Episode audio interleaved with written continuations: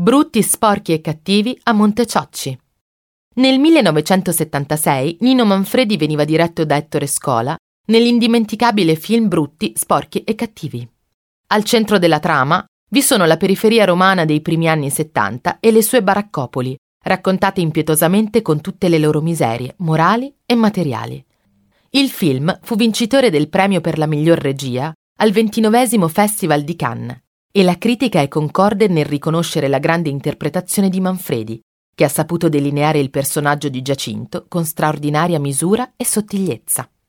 La pellicola fu girata quasi completamente a Roma, nella zona di Monteciocci, dal nome del casale di Ciocci, Torre di Guardia. La zona, fino al 1977, fu infatti realmente occupata da baracche piene di sbandati e di operai, che lavoravano presso i cantieri di Via Baldo degli Ubaldi e Via di Boccea.